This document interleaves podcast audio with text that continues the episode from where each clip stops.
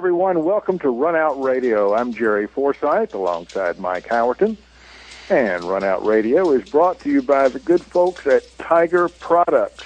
And by the way, uh, Corey Harper, uh, one of the big wigs at Tiger, had a wonderful U.S. Open. He played uh, played very, very well, defeated some big names, and so congratulations go out to Corey. And we're also brought to you by Predator Cues, and uh, they've got a uh, several new lines of cues for you to check out. So make sure you check out predator.com. Um, Mike, we just got back from the U.S. Open. Yeah, we did. It's been a it's been a long three weeks with uh, World Ten Ball, and then back home for a very short period of time, and it seemed extremely short with me not feeling well after the flight back from Manila, and then the U.S. Open, which is always a lot of fun. Um, Corey did well at the U.S. Open. Seems like there's always a handful of players that you don't expect to do well at that tournament who do. Um, Chris Zuter had a real good tournament this year. Uh, Donnie Mills had an, had an outstanding tournament. Yeah, Donnie surprised a lot of people, and uh, I happened to sit near him uh, for a meal, and he said that uh, he was having a flashback to 10 years ago. So his flashback came at a very opportune moment. You know, I got to mention uh, something that really surprised me as far as the level of play at the tournament. You know, there was a little bit of controversy early on when Barry Behrman announced that he was going to separate the players from the Kuwaiti team and the Filipino team throughout the brackets. Not all of the players, but eight of the players so that they wouldn't have to face each other early on in the tournament. I think most of the players didn't really mind too much when they were told that the Kuwaiti players were going to be separated. It was the Filipino players being separated that really uh, irked them a little bit. But what really surprised me was the level of play of the Kuwaiti players. I mean, these were not just uh, you know guys throwing their 600 in because they wanted to waste some time. These guys could play some pool. Yes, they could. They you talk about some surprised faces.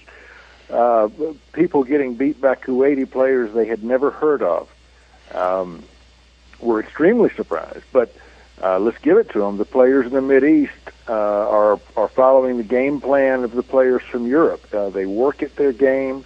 They have coaches. Um, the effort paid off. Oh yeah, um, I watched one of the matches between one of the Kuwaiti players and uh, Marcus Huva, and and Marcus is a strong player, and some of the shots that the player from Kuwait came with, I, I believe the player was Al Mula. Uh, I mean, these were these were some great shots. The, the, he stayed calm. He he ran racks. Uh, there were some small problems as far as uh, translation and let's be honest, there were a couple of problems as far as the people skills uh, of some of the members of the Kuwaiti contingent, but on the pool table, they stood with everybody else. Yeah, they got to give them a hand. That's all. That's all you can do. They uh, they virtually come out of nowhere in the pool world, and all of a sudden they're they're going to be a force. That they very well could be. Um, I mean, you and I have been to some of the international events, and I haven't noticed a whole lot of players from Kuwait there, so I didn't expect that much from them, but they sure did. Um, well, you know, I, I do have a. I am a bit curious about that Kuwait label because I know that one of the players, uh, Al Howry, uh, is actually from the United Arab Emirates. So I'm wondering if they just got together as a group, uh, uh, some players throughout the Middle East, and and represented Kuwait in the U.S. Open. That could very well be. Well, we have a new champion. Uh, was Barry mentioned it in the finals? The eighth year in a row that we've had a, a new champion who had never won the event before. Right. Mm-hmm. Uh, I don't remember a string this long without having a repeat champion. Um, but what a great champion we've got in Mika Immonen. I mean, class act. Yeah, yeah. I mean, Mika, you had to feel good for him. I haven't been to every U.S. Open. I mean, I haven't been to as many as you've been to, uh, and I'm not taking a shot at your age or anything like that. Yes, although yes, you you did, did, celebrate that's a birthday, you've been covering this game longer than I have. Uh, but I was there in 2001 when Mika. I mean, let's be honest, was crushed by Corey in the soft break in the finals. Um, so it was, it felt good to see Mika get that monkey off his back. I'm sure it, uh, I'm sure it meant a lot to him. Yeah, that was quite a monkey uh, to get off your back. I mean, he was he's the only player in the history of the Open who's ever been whitewashed in the finals, and yet he was able to um, put that away and come back and win it. And by the way, Mika Immonen is going to be our guest later on in the show, so stick around. We're going to have a nice talk with our new champion. Yeah, we appreciate him taking time out from uh, celebrating his U.S. Open win and also celebrating that he and Nils uh, were named the fourth and fifth players for the Mosconi Cup European team. Yeah, so we still have some players to be named on the U.S. side. Uh, those are going to come in just a few days. We will know those shortly. Uh, but let's get back to the U.S. Open because Barry had some news. Um, he's he's decided that he's going to get out of the pool room business. He's going to sell Q Masters, and anybody who would like to buy one of the legendary rooms in America, um, and just uh, call up Q Masters in Virginia Beach and ask to talk to Barry Behrman because the place is for sale. And Barry has decided to become uh, an evangelist for pool, and he's going to do um, whatever he can to assist the uh, the pro game in America. And time will tell what that will be. But right now, we seem to have quite a few saviors running around. Yeah, we do. Um, everybody is the the savior of the game, and, and everybody is doing it for the love of pool. There's an awful lot of things that take place in this game that are um, credited to for the love of pool that I kind of have to question a little bit. Um, I'm sorry, but I hate to hear that phrase. I don't want anybody doing it for the love of pool. I want people doing it for a profit. yeah, well, um, with Q Masters being for sale for two and three quarter million dollars, at least we know that that would be sold for a profit. Yeah. Um, at the same time, that's less than two years' sales uh, for that outlet. So uh, if you think you can keep those sales up, jump on in there and grab it. Um, he, he does have a great location. Well, and and to be fair, I listened to, to Barry's speech there at the end of the Open, and he reminded everyone that Q Masters was for sale and that the players really needed someone to step up and do something for them, and that he was going to try to be that person. And that all sounds well and good. What the comment that jumped out at me the most was Barry saying that he's going to do everything he can here in America, and hopefully that uh, growth and positive movement will trickle down to the rest of the world. Um, the rest of the world doesn't need positive movement trickling down to them. We need positive things that are going on in the rest of the world trickling down to us. Exactly. When we start having four hundred thousand dollar tournaments, uh, we can start thinking about the trickle down theory. Um, but frankly, with the uh, I'm not all that fond of trickle down because I've just suffered through eight years of trickle down economics, so I'm re- I'm ready for a different term. You know, while we're talking about the game and, and where it's at, and, and I certainly don't want to get off on that tangent again on this show, but something jumped out at me recently that I thought was interesting. Um, you know, the fans of the game, they always want to compare pool to golf, which we've said on this show before is not a fair comparison. I mean, that's like Right. that's like trying to win the U.S. Open at the age of four. Um, I've always thought that a better comparison would be between billiards and bowling. Right. Well, part of what I do to make a living, because Run Out Radio doesn't pay all my bills, um, is I'm the webmaster for Luby Publishing. And Luby Publishing prints Billiards Digest and Bowler's Journal. So I do work for Bowler's Journal. I really don't bowl. I don't care too much for the game, but as part of what I do, I have to do uh, website updates for their bowling magazine. And they have what is called a cyber report that goes out every week to their subscribers. And it basically talks about ideas on how to make your uh, bowling center a success and positive things that are going on in the industry. It's really a refreshing change from what you see on the billiard side of thing because on the billiard side of thing, it's like uh, an eight-year-old mentality of this is mine, mine, mine, mine, mine, mine. You can't have any. I don't want you to be a success, and I'll be a bigger success when I put you out of business. Yeah, that's always been the most disturbing mindset in pool, which is the the, pie is only so big, and I want all of it. I'm not going to let you have a piece instead of let's work together and see if we can make the pie bigger and then the pieces that we both have will be bigger than the entire pie that existed before. I, um, I, I it's cooperation is something that has just never gone on in in this in this field, and uh, it's. Uh, I don't know. I, I don't see it happening now. I, I don't see anyone who's just opening their arms to everyone and saying, "Come on in, let's do it." I see people who have launched ventures and they're saying, "Okay, this is the way we're going to do it." Yeah, and, yeah. Um, I make the rules. Yeah, I make I make the rules. I make all the rules. If you don't like the rules, uh, get out. Yeah, and, but uh, but you know. but keep in mind, you know, they're making the rules, and if and if no one likes those rules, they don't have to play but they're doing it for the love of the game. Right. Yeah. we'll see how the Saviors do. Uh, I've, I've, uh, uh, I, I am of little faith, uh, but we'll see. Yeah. Well, back to the U.S. Open. Um, our new champion, Mika Immonen, Ronnie Alcano, has now been to two different finals, two years in a row. He's fallen short both times. Um, not seeing a whole lot of press releases from the uh, the press machine out of the Philippines right now about Alcano.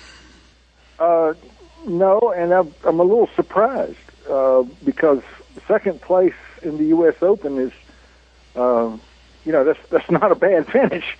That's uh, that's pretty newsworthy in my world. Yeah, um, it's it's just got to be rough. I mean, ever since winning was it the World Eight Ball Championship, the last major title that Ronnie has won? Uh, yes. I mean, you just know that that he's aching to win another major, and he just comes close and doesn't make it. Yeah, um, but you know, I, I certainly think Ronnie Alcano is going to be around for a long, long while. Uh, I watched his stroke uh, the final day, and earlier in the week, his stroke had been a little, well, by his standards, clumsy. But he worked on it, and by uh, by by finals day, his stroke was just gorgeous. I mean, it was just something to behold. Uh, to see something that smooth, and to see a cue stick accelerate that just just that beautifully through the through the plane of the cue ball, it's just not something you see very often. So I really expect to see a lot more of, of Ronnie uh, on down the road, particularly if we can get these political tensions that are going on in the Philippines behind us. And, uh, you know, like you say, we just came from the World 10 Ball event where uh, Ronnie and company boycotted the event, and uh, it was it was a shame they decided to do that because the event was a success uh, uh, anyway at anyway. So all they did was cost themselves money. But um, you know, I guess you and I are both pretty upset about the the way that the politics in the world of pool are working out. It seems like uh, no two factions are, are cooperating together. Everybody's at odds. Yeah, and I didn't really understand what the what the point was in the players from the Philippines boycotting the event. If you feel that strongly, and this is just my opinion, if you feel that strongly about what's going on in the Philippines and not being in agreement with it, then why would you not take the opportunity to have the largest audience possible? Go ahead, play in the event and win it. Because at the end, right. they're going to hand you a microphone. Exactly. At the end, they hand you a microphone, and they they missed that opportunity uh, simply because they assumed the same, frankly, infantile attitude that we we see all the time in the world of pool. Of, of uh, we're either going to do it my way or no way at all, um, and uh, we we know what's right and you don't, and uh, so they mess up an event, or at least they try to. And now, even it, it's it's all this dirty campaigning that upsets me the most. This uh, this is like an American political campaign where a candidate can't talk about himself; he's got to talk bad about the other guy, and uh, that's that's what I see a lot coming out of the Philippines. Is they don't they're not bragging on what they're going to do and what they are doing and the steps they're making and the progress they're making. Instead, they're just throwing knives at the other guy. And frankly, I think it's time for all that to stop. Let's let's get pool back on a positive track. Let's take all this black air and evacuate it from the room. Let's let's get rid of it. And uh, we're we're not going to move forward uh, by holding people back. No, I mean there's not enough money going around, even for. I mean, not to not to to try to pick out certain players who are part of this Filipino contingent, but let's face it, Efren, Bustamante, and Alcano are really the top. Well, and, and Orcollo. I mean, those have got to be the top four names in this group that boycotted the uh, the event in the Philippines. And even if you're one of those players, there's not enough money in pool for you to be able to afford to turn down the possibility of a hundred thousand dollar payday. Exactly. And, and I'm not saying that either one of those four players was a lock to win that event. There, no one was a lock to win that event. I mean, Darren had to play absolute top level 10 ball uh, in order to win that event. But either way, they were most likely going to finish in the cash. Right. Well, um, speaking of the Filipino players, uh, Warren Kiamco, who really, prior to the U.S. Open, was known more for his bar table game than his big table game, uh, turned in a third place finish at the Open. He knocked Johnny Archer out. Uh, Johnny finished in fourth. Uh, Jerry, I wasn't really expecting that kind of a game from uh, Warren. You know, I've I've watched Warren play for a lot of years, and when he has a strong week, he has a very strong week. Uh, he's definitely got the physical skills.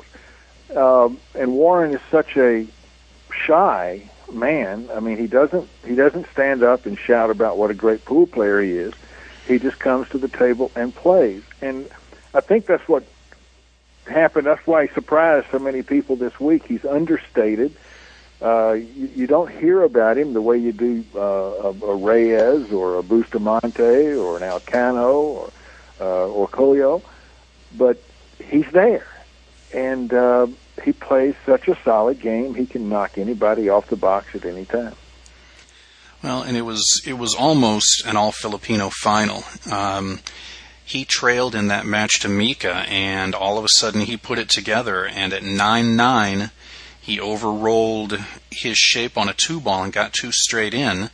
And that was really the end when when he when he missed that two ball because he was trying to force the cue ball uh, up table for the three.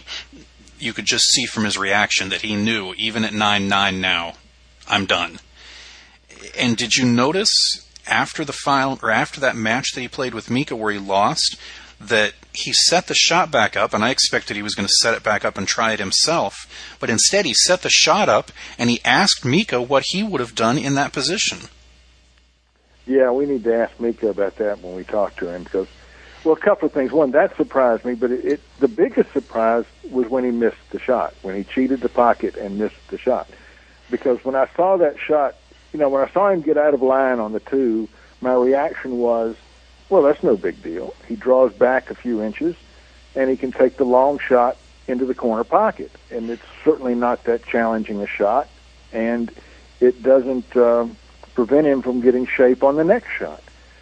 When he asked the cue ball to do too much and missed it, um, well, I was as shocked as he was because that was only, you know, he was only a foot away from the cue ball, and the, and the object ball was a foot away from the pocket. Yeah, well, I imagine that arm's got to get tight at nine nine, playing Mika, trying to get to the finals. Obviously, it does. You know, something else, uh, another conversation that I had, which kind of uh, goes back to the pool in the Philippines. Uh, I was talking to Oscar Dominguez, who also had a very good tournament at the U.S. Mm-hmm. Open. Um, now, Oscar went to the World 10 Ball Championship. Uh, right. He didn't do all that well in the tournament, and my understanding is he spent some evenings at one side, and he didn't do very well in uh, those evenings either. But he made an interesting comment. He said that they had lost X number of dollars over in the Philippines gambling, but he said he felt so good about his game when he came back because he said they played the game so different in the Philippines. They played shape different. He said he's willing to go to the Philippines. He'd like to go right now and lose some more money gambling if he can continue to learn about the game at the rate that he was learning about it during that week when he was there a couple weeks ago. Yeah, was it Oscar or another player who said that his physical game improved 25% and his mental game improved 35%? I believe that was Oscar. Uh, that's quite a statement from a great player.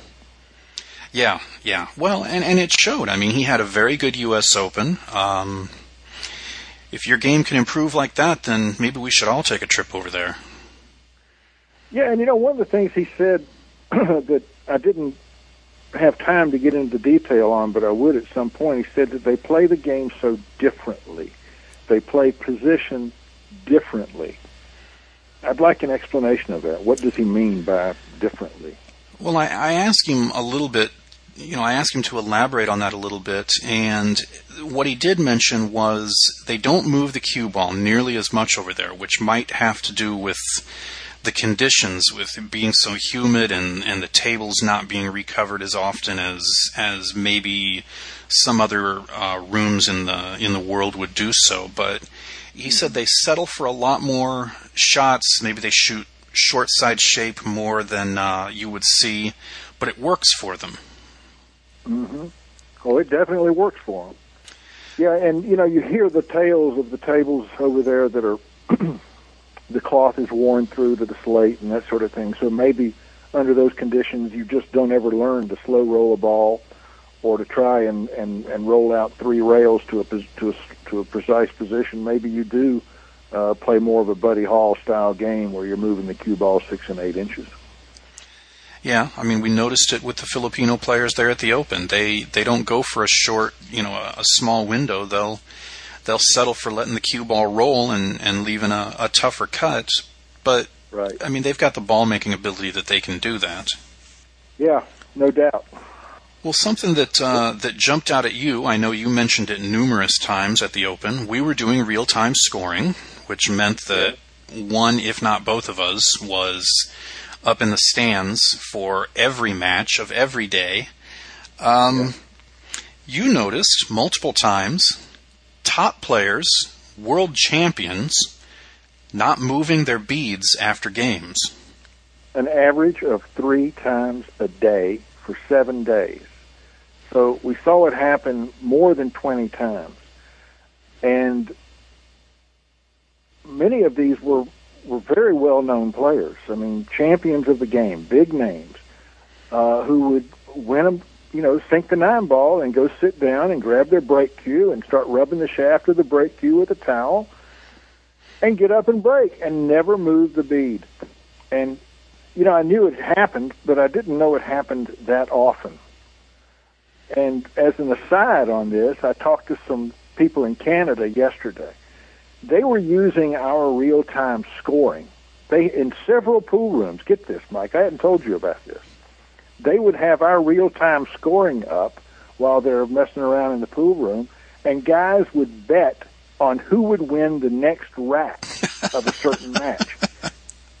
And this was a, became a very popular, fun thing. They enjoyed our real time scoring because they could bet on who would win the next rack.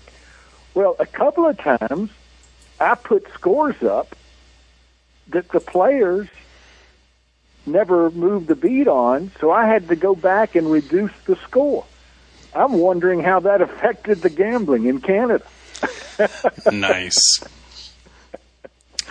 Well, it, it was a lot of fun. Um, I mean, the real time scoring, it, it, seemed to be real popular, and uh, we've gotten some suggestions from some members of the forums as to things that we can do to improve it in the future. And um, I've got some ideas for some things we can do, but Lord knows I'm not ready to do real time scoring at an event again anytime soon. That's a lot of work, isn't it? Whew. Yeah, it was.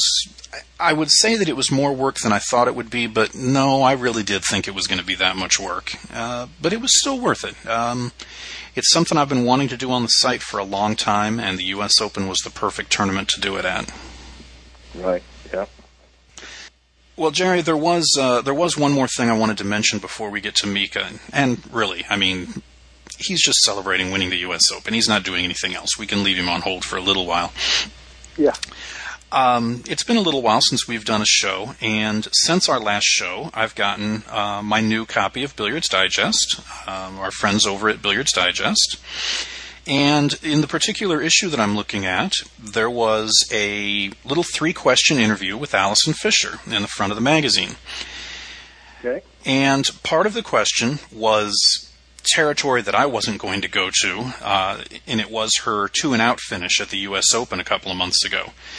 And right. when I saw it happen, I thought there's something going on there, and you know, Allison, either she's not feeling well or something like that. But I'm certainly not going to ask her. Well, fortunately, our friends at Billiards Digest did, and it, what I found really interesting, she answered that she knew it was going to happen one day or another. You know, that she was going to have a real bad performance. She was going to go two and out at an event and that she had had some bad news and that was kind of in her mind and she had some unrelated business that she had to attend to really quickly so basically she just had a lot of distractions and right. that caused her to get out of focus mm-hmm. now that's fine and many a player could answer that question just like that and be done but not allison she goes on in the answer and says the other side of it is that I played two great players, Iris Ranola and Sarah Rousey, who had two great days. There are times that you run into people like Iris Ranola who are unseeded, who in time will be seeded, and Iris went on to the finals, and Sarah Rousey has beaten every top player. I just look at it and say, well, there are times when I was under pressure and maybe I made some bad choices, and hopefully you do better next time what really struck me about that answer is that's what makes Allison Fisher Allison Fisher. How many players would stop to say, you know what, it wasn't just that I played poorly, but my two opponents played very well and turn that spotlight back on them because this tournament was not about Allison Fisher. Sure, she didn't do very well, but she wasn't the story. The story was Iris Ranola and Sarah Rousey combining to two and out Allison Fisher. That's why, in my opinion, she is a classy player and always will be, even if she goes two and out for the rest of her career. Couldn't agree more. Um, so many players, when they lose, you'll hear them say, "Oh, my opponent got so lucky every time he missed. He'd roll up safe. I was just coming to the table kicking all the time. That couldn't happen again in a million years." Uh, you know, Allison's not afraid to stand up and uh, uh, show her character and say, you know what, they played good. Well, I think the as much as we talk about the game and the negative things going on in it, I just think that if we had more players, and we do have quite a few players on the WPBA like Allison, um, mm-hmm. you know, the game would be in a better place. Yeah, there's no doubt about that, Mike. And there's also no doubt about that we have kept Mika Immonen hanging long enough. Uh, we need to get to our U.S. Open champion. Mika, how are you doing today? Hey, Jerry, how you doing? Hi, Mike. Good. What's up? Good.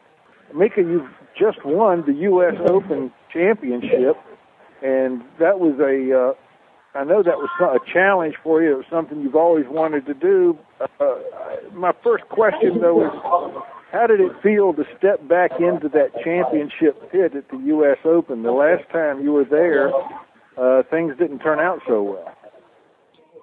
Yeah, I know. I, uh, you know, naturally, I had it in the the back of my mind that didn't go that well last time, but uh, I think I was I was ready this time, and I was I was prepared, and I was uh, I was uh, more relaxed than than usual when I go into the final. Uh, for some some reason, I felt like you know this is going to be my year, my year. Well, Mika, at one time, uh, you were leading Ronnie 5-0, 6-0 did the thought ever enter your mind that you might do the same thing to him that Corey had done to you back in 01? Yeah, it actually uh, it kind of like brushed my mind for a brief moment, but then uh, I wanted to get rid of that thought real quick because uh, I didn't want that to be um, like a goal in that match because you know you're kind of setting yourself for a disappointment there because he all he needs to do is take one rack and then and then that's that's that. So uh, I didn't want it to be an, a factor of importance in that match, and I just wanted to play solid and uh, you know keep a keep a comfortable lead and uh, you know kind of just uh, take care of business. You seem to be taking care of business just about all tournament. I mentioned to Jerry maybe on day three or day four that you really seem to be playing at a different level than most of the other players in the tournament. Was there some reason that you felt more comfortable at this tournament than other tournaments in the past? I don't know, but um, I know that I've been pretty consistent at the U.S. Open, and and this time specifically, I could say that yeah, I've been I've been working on my game, and I've been uh, working on my my physical condition a lot, and I I, I just felt in in tune with with the tables and balls and, and you know the, my my um, everything came together pretty well, and I, I really felt confident the whole tournament. I, I felt like you know as soon as we get started, I, I'm just gonna take a lead and take charge in the game, and and then the guy's gonna have to be trailing. Mika, you you really didn't seem to have too much trouble with your opponent early in the week. You seemed to master uh, everybody you went up against, you took early leads and you held those leads uh, through your matches. Then when we got into the final, um, you continued that with a nice 11 to 7 victory over over Johnny Archer. Uh, then you got sent to the left hand side of the bracket by Ronnie Alcano. Uh, that was your first defeat of the week. Is there yeah, any kind um, of mental adjustment you have to go through once you've been beat to get back on track? Yeah, I was thinking about that match, uh, and uh, when I when I go back, I was actually a little bit. Uh, I felt a little bit uncomfortable. I think I wasn't really awake in that match, and uh, you know, I, my my arm wasn't really relaxed. I was playing too careful and too nervous. You know, kind of like cautious pull when you're like really supposed to, uh, you know, be firing and relax and just like you know, um, play the way that, that I've been playing the whole week. So that was a that was one match that uh, I could afford being still on the winner's side, and it's not the finals. So uh, right, I'm I'm lucky that uh, that you know I had a chance to redeem myself and and against uh, Warren, you know, before before I played Warren, I made sure I I hit some uh, a lot more balls between that match and Warren's match. So uh, I was just like hitting long shots and hitting some uh, wing shots and just you know trying to get my arm loose and then uh, you know wake up my my hand-eye coordination. Um, yeah, before we go any further, I should say for our listeners that you, you may in the background be hearing a Finnish jukebox. That's that's what that that sound you're hearing is. Yeah, the match against Warren Kiamco, that one was close. 11 to 9. Did you feel Yeah. confident all the way through that match, or was it something that you just caught a gear at the end and, and felt better? Well, I felt comfortable the whole match. Uh, it, it got a little scary because it went to nine nine. Uh, I think I was up nine five, and you know I thought I was going to run away with it, but then uh, Kiamco made a terrific comeback, and he was he seemed to have found uh, the you know the proper way the table was breaking, and uh, you know just taking care of business as usual. And um, I was just waiting for an opportunity, maybe if I get any chance to get back in the game, I gotta I gotta close it out because this guy was getting more and more comfortable. And uh, to my uh, luck, he uh, he happened to get really straight on that one-two ball there at the end rail, and then he uh, was trying to get too perfect on the three. He was he was worried about the position on the three to get to the four. So uh, I think he uh, kind of jumped up on that shot and uh, rattled it and uh, left me a pretty easy easy out. And the last break, I already figured out how the table's breaking. So um, as long as it's a consistent rack, you know, I felt like uh, the wing ball's going to go in, and that's exactly what happened. And I had a good layout, and uh, just took it down. Mika, Jerry and I were talking about that shot earlier. Um, when Warren got straight in on that two ball, I mean, it was a, it was kind of a testy shot, and he tried to he tried to punch it in so he could come off the rail for the three. But what I found the most interesting is right after the match was over, he set the shot back up again to look at it, and then he asked you something like, "Was there another way he could have played it?" or, or something like that. I've never seen that deep in a tournament another pro player ask his former opponent what he should have done in that spot. It, is that what happened?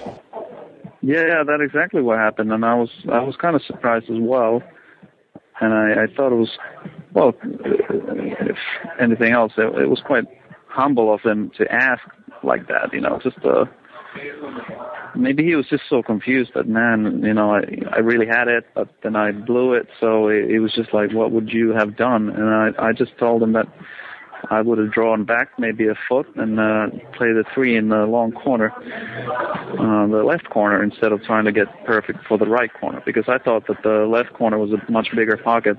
As long as you uh, aim for the the left point, you know, it's still if you play at pocket speed, it's going to go in no matter what. So um, I think he made a wrong choice, and he, he he actually agreed with me that you know that is that is true. So Ronnie Alcano, Ronnie Alcano is uh, is 0 2 now. He's made it to the finals the last two years of the U.S. Open, which is a tournament that I'm sure any pro player wants to win. What's going through his mind right now? Do you think after after being beaten a second time in the finals? Yeah, he must be uh, quite devastated. I mean, uh, I don't know what's worse, uh, losing one final 11-0 or losing two finals in a row. Um, yeah, I don't want to trade places with him for sure, but uh, I mean, in the end, he he does have a very consistent game, and it's uh, it's really it's a testament to his game that he can make it that far two years in a row. But it's not it's not very uh, it's not fun. Mika, what is going on with European pool? I mean, all of a sudden this year, Europe owns all the world championships and the U.S. Open. And it was that years ago that Europe just wasn't that strong, but all of a sudden they seem to be the powerhouse of the world. It's it's really crazy right now. I, I'm uh, you know I was talking about it to my you know fellow European players, and it's, uh, it's amazing that we we just basically snapped off every major title this year. Um, I don't know what what what's the reason for this, or you know, is, is there like a surge in our pool, or is it just like our top players are getting more consistent? Um, but but it's it's a good, very good sign for us, and and it's uh, I'm sure it's gonna you know uh, be uh, encouraging for other European young players, you know, coming up on the on the European tour, perhaps if there's really a chance chance to uh, make it as professional in the in the the sport. Well, Mika, you had mentioned uh, in your speech after winning the U.S. Open that you felt you had to snap off the U.S. Open to really be a lock for Mosconi Cup. And I see from my email this morning that um, you and Nils have been named as the fourth and fifth players on the European Mosconi Cup team. Uh, can you tell us what that's like? Yeah, that's really. Uh, I don't know. I mean, I'm still kind of I'm still kind of speechless. I, even the U.S. Open hasn't really sunk in, and I'm, I'm, you know, good news, good news keeps coming. You know, on top of each other. So, uh, of course, I'm like really relieved to get back on the team. You know, and I, I really felt like uh, part of my motivation to win the U.S. Open was to prove that I belong there, and uh, now it's become reality. So um, it, it's really great. I mean, I'm, I'm very grateful to have uh, had a chance to still uh, make it back, and then uh, you know prove to myself and and and uh, the rest of the world that I can still do it. Well, I don't think there was ever really a doubt that you belonged on the Mosconi Cup team. It's it seems like it's always tougher to choose the European players than the American players for that. Yeah, it, it is very difficult to pick a European team for the Mosconi because there's so many great European players right now. I mean, you have uh, all those players from Germany. You have uh, Thorsten Hohmann, you have Engert, you have uh, Ortmann, you have Souquet. And, uh, well, you have to narrow it down somewhere, and you can't have too many guys from the same nation. And uh, also, for one thing, is for sure that the top European ranked player gets automatically the card for the Mosconi, so that was Mark Gray. Then um, Souquet was a pretty good, clear choice because he won the eight ball championships, and then uh, Tony Drago was MVP last year. So those three were uh, very simple choices. And then the, the last two was uh, between uh, pretty much between me and Nils and Darren Appleton. But I guess they they uh, you know I I got the definite spot because the U.S. Open was pretty much the biggest nine ball title this year. And then um, I guess Nils won over Darren because of his uh, consistency. He won the straight four, but he was also in a lot of top top three positions in some major tournaments. So I guess uh, consistency paid off this time. Mika, correct me if I'm wrong. It seems like on the European side of things, you know, you mentioned that Mark Gray was the number one player. It seems like there's a new face on top of the European pool scene each year. I mean, I don't think most fans expected Daryl Peach to win the World 9 ball, and prior to World 10 ball, I'm not sure if anyone knew who Mark Gray was. I mean, is there that much talent over there just waiting to be discovered? Maybe it is. I don't know. Um, uh, I think we have yet to see uh, Mark Gray's uh, true play, you know, um, because on the European tour, I mean, you know, it's, it's uh, they play under a little different conditions. Uh, the pockets are pretty easy, and and the breaks being like, you know, the, you can break from the side and you can break soft, and you know, just uh, pretty much. Uh,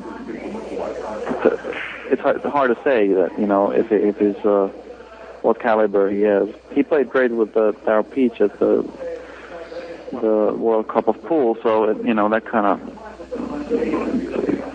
you know, answered some questions. But I'm still, you know, he seems like a nice guy, and he's he's got solid technique. And but I've uh, I haven't really seen him enough to uh, really make my uh, assessment on his game. You struggled a bit at the uh, at the World Cup. Is that format as hard as it appears to be? Yeah, it might be hard, you know, especially if you're playing with a player that doesn't uh, have the same rhythm think maybe uh, Peach might be a little slower than him, and you know, it's kind of like the same thing happened to me, and I was a little offbeat with uh, Juva because he plays so much slower than me. You know, so um, could be hard. So that you know, even that tournament doesn't really, you can't really make evaluations on on how players are playing because it is doubles and it's team effort. Mika, I asked this question of all the champions, so I'm going to ask it of you as well. Uh, for the benefit of I'm people honored.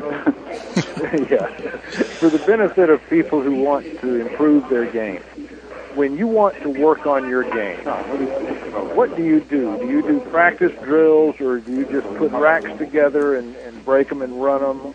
Um, what, what do you do to, to try and improve your, your pool play? Well, um, I, I don't do that many drills. I mean, if I'm really out of stroke, I might, you know, do do some drills.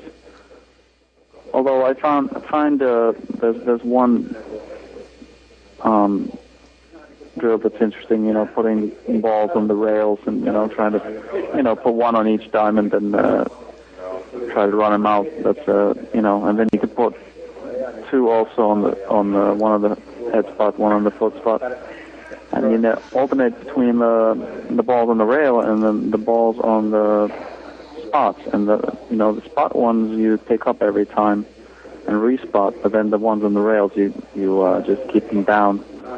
And that that drill is just a you know is is extremely hard to do in one try, but I've you know done it of course you know because I'm stubborn. so uh, you know, but it, it took a couple of tries, definitely. But it, it's it's one good drill, and then uh, I like playing straight pool if I'm unless I have some uh, opponent to play nine ball with. And uh, for me, for me, you know, I think um, one of my, uh, I guess, uh, perks with my attitude is that I can play with somebody that is maybe not of equal um, skill, you know, even like a, a weaker player, but then, you know, still hold my own game because I, I'm just, I just want to run out, you know. Right. So uh, I might play with somebody more, you know, inexperienced, and then it's it's not going to pull me down. And that's actually one of the key things to have uh, in your game that you you don't get pulled down, even if you know even top players have a bad day. So if you're playing with somebody who's playing really bad, you you still have to maintain your own game. So uh, Right. I've seen quite a few players just uh, start playing as bad as the other guy. So my thing is just to keep my own thing, you know. Well, if I can ask you one more question. Um, you still have quite a few years of playing ahead of you, but have you given any thought to what you do when your playing career comes to an end? What, what your plans is Mika Immonen making? Well, I think I'm always going to play pool because uh, I really I love the game. So um, it's important to have that passion. After maybe you know maybe 20 years from now, I, I'll narrow down to you know just go to certain major tournaments and then uh, try to kick back and you know have a have a nice life, you know, live half the year um, somewhere in a nice exotic destinations and go to the beach and, you know, hopefully by that time I have some investments that uh, are generating some uh, passive income. So, you know, hopefully, yeah, hopefully I can be a little bit lazier then. Mika, you are in a twilight zone for pool players because you are a European player who lives in the United States. Tell me about it. So, yeah. I, I know this question. to explain to our listeners, you can you do not play on the Euro Tour, so you cannot qualify for World Championships and other invitations from the European Federation. And Yeah. you don't have a U.S. passport, so you can't qualify for World Championships in the U.S. unless you're the number one ranked foreign player every single year. Have you given any thought to either making the trip across the pond and playing in enough Euro Tour events to qualify under their ranking system, or B, getting a U.S. passport so that you can qualify under the BCA? Well, I'm actually uh, going on Monday to my green card interview, which uh, I um, expect to uh, go through. You know, so uh, I'll, I'll have a legal residency quite soon, but uh, I don't think that would qualify me for a category you know, for the rankings. So, but you know, five years from now, I can apply for a dual citizenship. So, um, you know, then it might might get a little easier. Um, on the other hand, I'm always going to play for Europe, so don't even don't even ask that question. Are you sure? because once you Yeah. get a U.S. passport, I I, no, I can't I can't. No, I can't. I can't do that. It's just like against against uh, all my principles. Uh, I know Earl joked about it a few years ago, but uh, you know, I couldn't. Uh, I couldn't look my fellow Europeans in the eyes if I did that. Be funny joke though. Maybe play a little prank with them. Well, I don't know that it's even a joke because you'd be the first player ever to play for both the European team and the American team in the Mosconi Cup. You Oh, so I should for just do it for the record. Well, yeah. And anyways, yeah, I am I am in a little tough spot there when it comes to uh, getting position for the uh, World Championships, etc.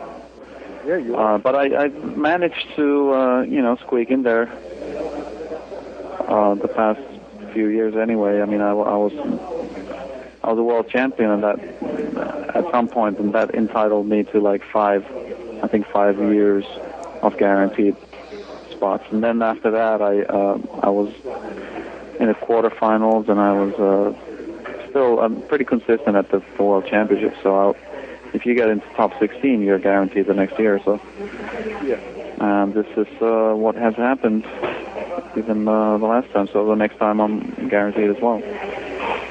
And uh, I, you know, I, I feel like I enjoy a good uh, relationship with uh, Matchroom Sports, and then you know, if it,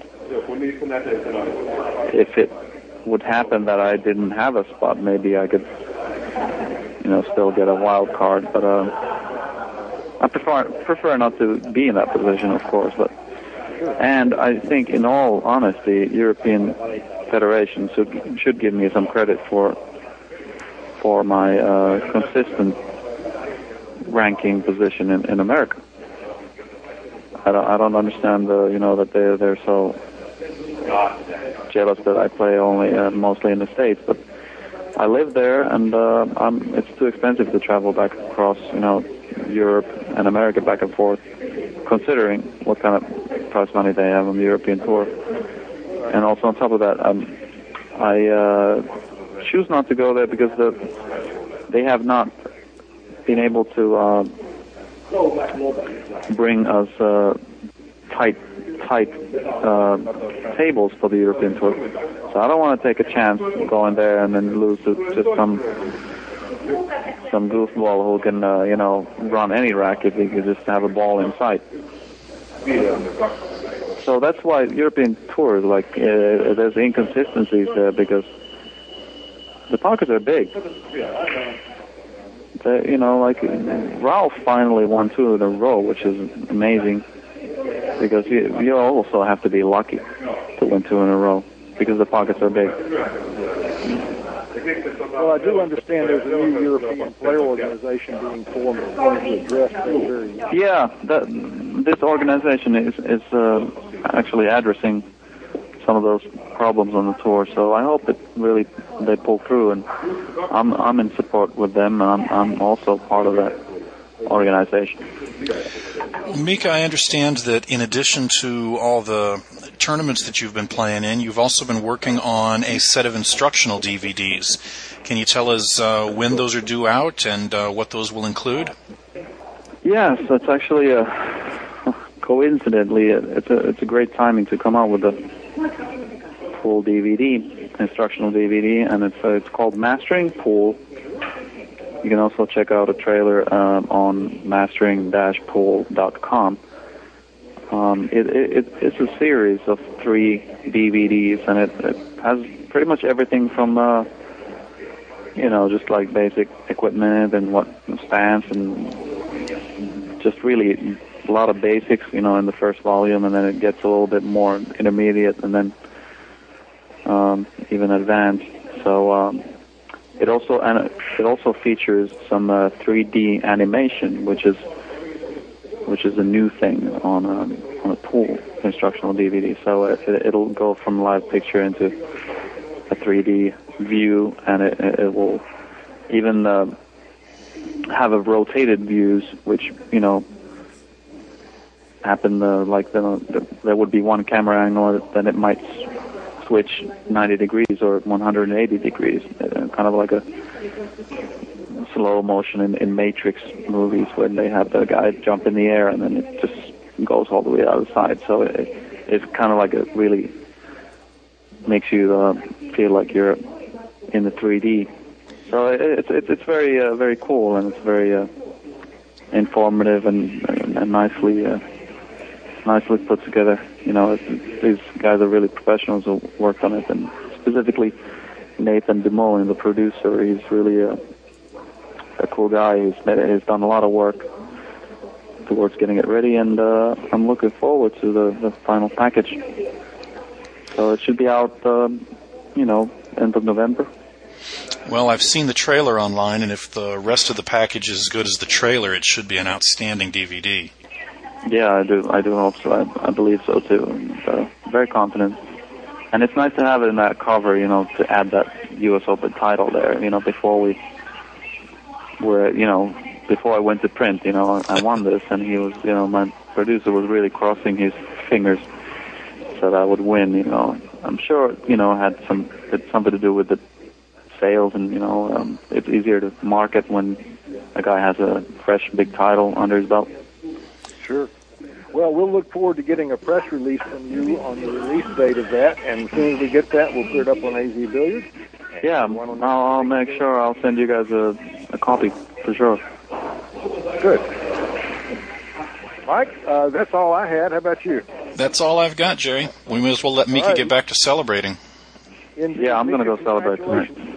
Yeah, congratulations. Thank you, Mike. Mike, Jerry. Great win. And uh, we'll see you down the road. Thank you, buddy.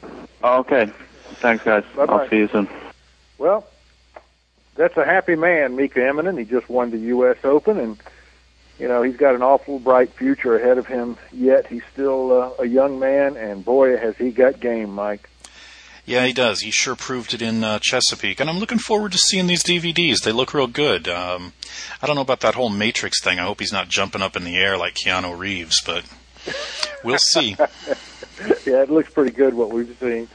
Uh, do want to mention to all our listeners that uh, beginning next week we're going to have our first auction for the uh, Pro Player Travel Fund. That's the fund that AZ Billiards has set up to help finance our professional players travel overseas. We hope you'll look for it on our front page and in our forums.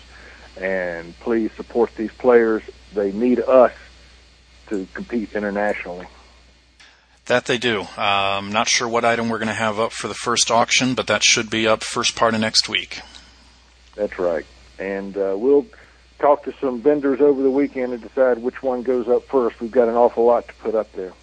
So, uh, on behalf of our sponsors, that's Tiger Products and Predator Cues, I'm Jerry Forsyth along with Mike Howerton. We thank you for listening, and we'll be back on the air with another show just as soon as we find something to talk about.